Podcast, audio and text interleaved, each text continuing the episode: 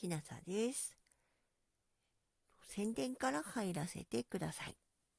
11月11日の文学フリマ東京で、アイラボキッズの名前で、えー、サークル参加をします。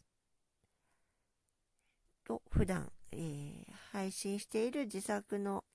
自作で朗読しているものについては、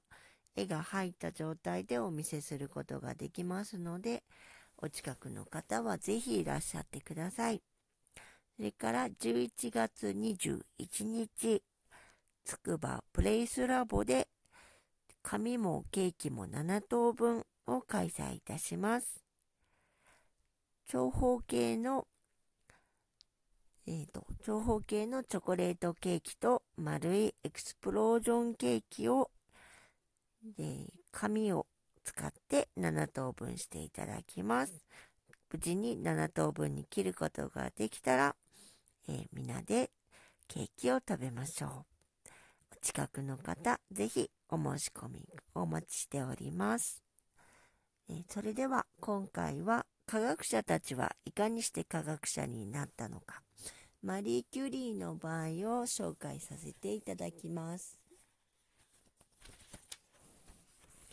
マリー・キュリー、放射能の研究で有名なマリー・キュリーは、ポーランドの中学に通いました。成績はトップで、先生たちにも頼りにされていたようです。もっと学びたいと思うマリーでしたが、ポーランドには女子が入学できる大学はなく、親にも子供を留学させるほどのお金がありませんでした。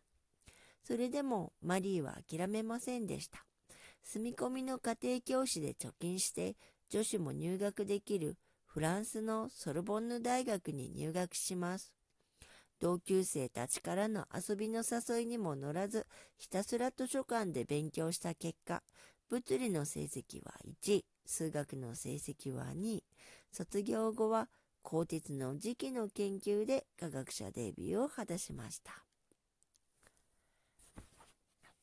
もしあなたが聞いていらっしゃるのが夜でしたら、よく眠れますようにおやすみなさい。